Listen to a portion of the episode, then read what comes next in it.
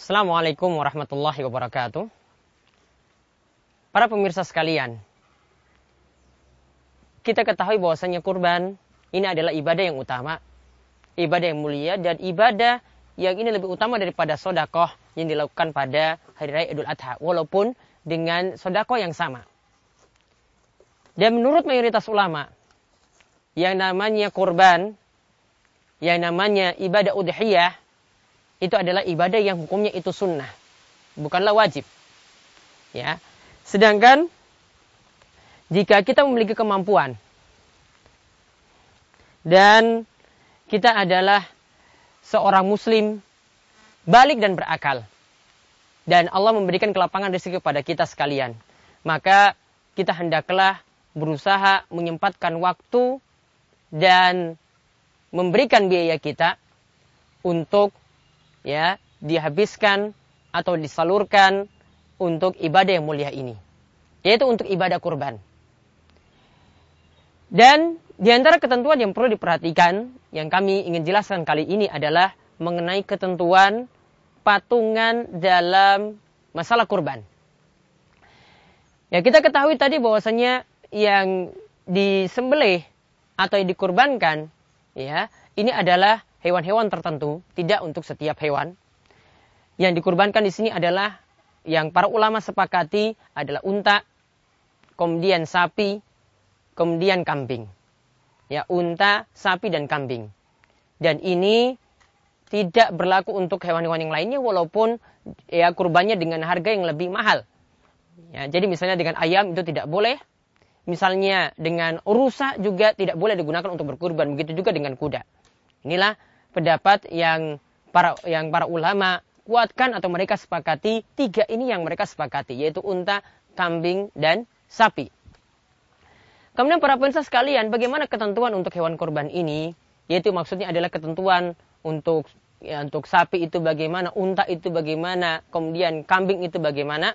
Maka di sini yang pertama untuk kambing, pernah ada seorang di masa Nabi SAW yang berkurban di masa Nabi SAW, kemudian dia itu berkurban atas nama dirinya, ya wa ahli baitihi dan atas nama keluarganya.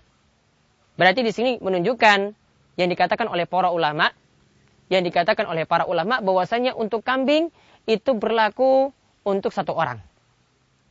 Ya, diniatkan untuk satu orang. Namun satu orang ini boleh membawa juga niatan untuk satu keluarganya. Artinya di sini keluarganya juga bisa dapat bagian dari pahala. Ya, keluarganya ini bisa dapat bagian dari pahala. Jadi bisa mendapatkan pahala dari kurban tersebut. Walaupun di sini dikatakan oleh Imam Ash-Shawqani walaupun yang ikut diniatkan di sini adalah 100 orang. Namun tetap di atas namakan satu orang, namun dia bisa membawa nama keluarganya. Jadi dia berkorban atas nama misalnya Muhammad dan keluarganya. Maka keluarganya walaupun jumlahnya 100 orang, termasuk juga di sini yang meninggal dunia akan termasuk di dalamnya. Maka di sini yang dapat kita katakan juga di sini bahwasanya untuk niatan kurban atas nama mayit ini tidak perlu dilakukan. Karena apa? Individu yang masih hidup dia cukup niatkan untuk orang yang sudah mati ya dengan dia menyebut namanya sendiri maka keluarga yang sudah meninggal dunia itu akan turut serta di dalamnya. Ya, akan turut serta di dalamnya. Jadi ada bapak ibunya yang sudah meninggal dunia, kalau dia niatkan di sini atas nama Muhammad dan keluarga, maka bapak dan ibunya tadi yang sudah meninggal juga akan termasuk di dalamnya.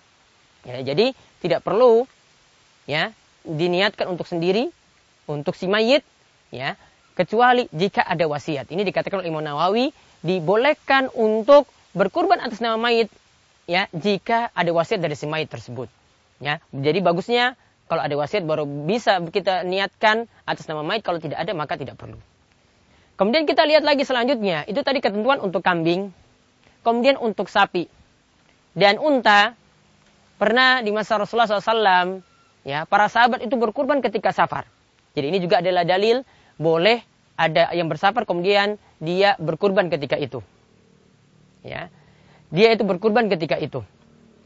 Misalnya saja orang yang berhaji, dia berkurban ya saat dia berhaji dengan dia menitipkan uang misalnya ini nanti kurban saya di tanah air. Nah, ketika itu juga dibolehkan. Atau ketika dia di sana juga dia niatkan berkurban atau ada yang bersafar dan dia berada di tempat lain dia niatkan berkurban juga dibolehkan. Nah, saat itu para sahabat itu berkurban ada yang berkorban sapi dengan patungan tujuh orang. Dan ada yang berkorban unta yang patungan sepuluh orang. Ya, yang patungan sepuluh orang. Maka di sini para ulama katakan ketentuan untuk sapi maksimalnya untuk patungan adalah dari tujuh orang. Maksimalnya untuk patungan di sini adalah dari tujuh orang. Jadi misalnya harga sapi 14 juta rupiah, maka tujuh orang yang ada itu masing-masing menyumbang atau memberikan patungan dengan 2 juta rupiah, 2 juta rupiah masing-masing. Kemudian unta di sini ketentuannya adalah 10 orang, ya, patungan untuk 10 orang.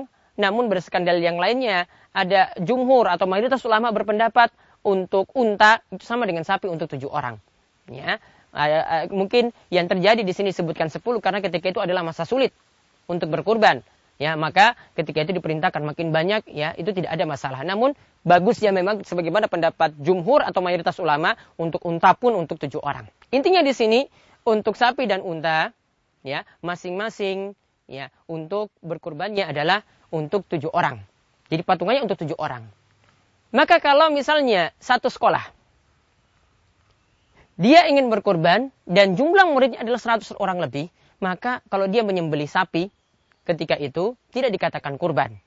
Ya, paling di situ yang kita katakan adalah ya cuma makan-makan biasa atau cuma menyembeli daging biasa, bukan dikatakan kurban karena kurban ketentuannya seperti itu. Jadi untuk satu sekolah, ya ketentuannya tadi tetap harus dibatasi cuma tujuh orang saja yang boleh untuk berkurban. Mungkin atas nama tujuh, nama gurunya yang tujuh, ya masing-masing dari guru tadi itu yang jumlahnya tujuh orang itu menyumbang untuk kurban sapi. Nah, itulah baru dikatakan sah untuk berkurban. Jadi ketentuannya itu sudah jelas para pendengar sekalian. Jadi kita simpulkan untuk kambing, satu orang bisa membawa keluarganya.